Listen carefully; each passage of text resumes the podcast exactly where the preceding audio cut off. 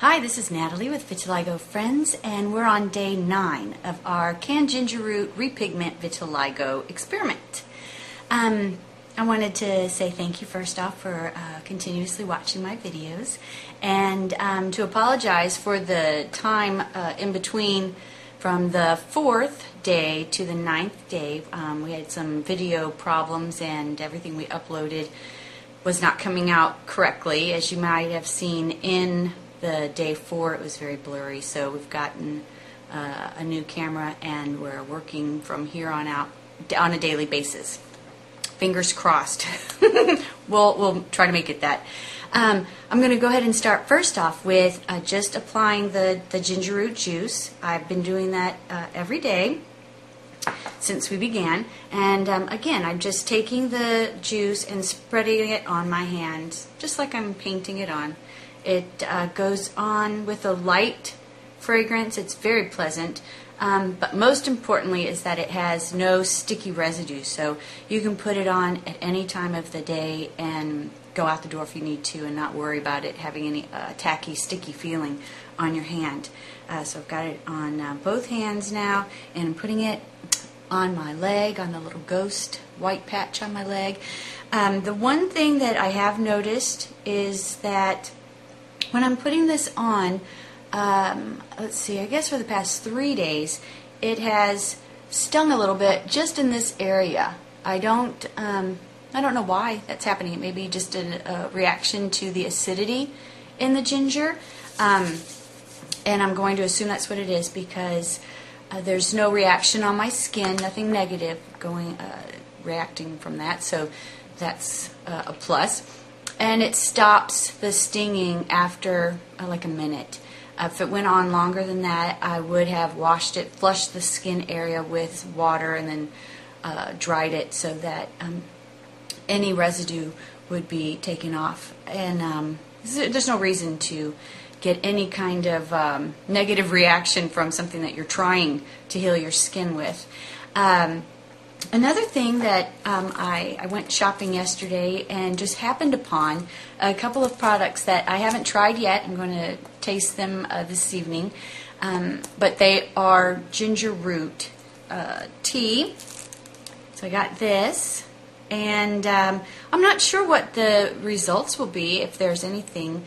Uh, I know that a lot of homeopathic doctors and a lot of things I've read about homeopathy uh, speak very highly of ginger root, and um, I'll do some uh, digging on what those exact things are, and then I'll make a post on my vitiligocover.com website and put it there, and then I'll put a link um, on this YouTube page and on the Vitiligo Friends on Facebook, so you can read it there if you if you're interested uh, to learn more about ginger root.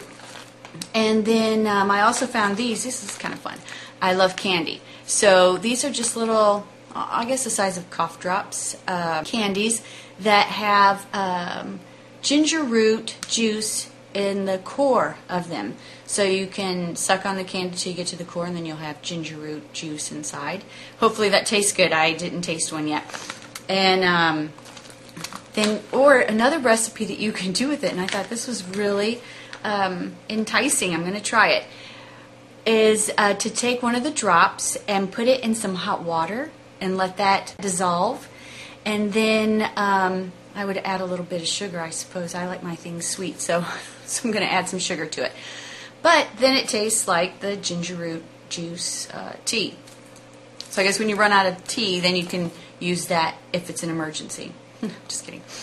Um, all right, so if you have any questions, um, about the experiment, how to do it. You can watch some of the older videos, but if you'd like to ask a question, feel free to comment here on uh, YouTube with that, or you can write me through Vitiligo Friends on Facebook, or you can write me through uh, the Vitiligo cover website uh, in the comment area, and I also have a contact page there. You can um, contact me through there. You know, another thing I wanted to talk about was um, with vitiligo, it's very easy to feel overwhelmed and to feel alone in the world and sometimes sad. And uh, we all know that the best way to uh, deal with that, not get over it, but to deal with it, is to get out and, and make a difference uh, in other people's lives, even just the smallest gesture.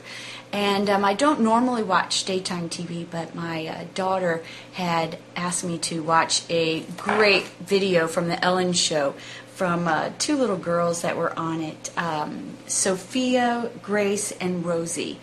And um, they're adorable uh, little British girls who um, have a little T spot shot on Ellen Show. And so I watched that, and then of course, once you're on YouTube watching videos, one goes to another. And um, I continued watching different um, Ellen excerpts. And she had on a uh, lady that she surprised uh, from the audience who is a single mother who had written in about um, the difficulties that she's facing raising uh, these two children that she has alone. And uh, she described her car which almost sounded like exactly like my old car, and um, and a lot of financial things. And so Ellen uh, brought out a suitcase filled with ten thousand dollars for her, and um, she just went ballistic over that. She was so happy, and um, I was tearing up because I was so happy for her. And then um, pretended the show was over, and then said, "Wait, wait, wait! I forgot something," and surprised her with a brand new car. And, um, and I was tearing up again, so happy for this woman.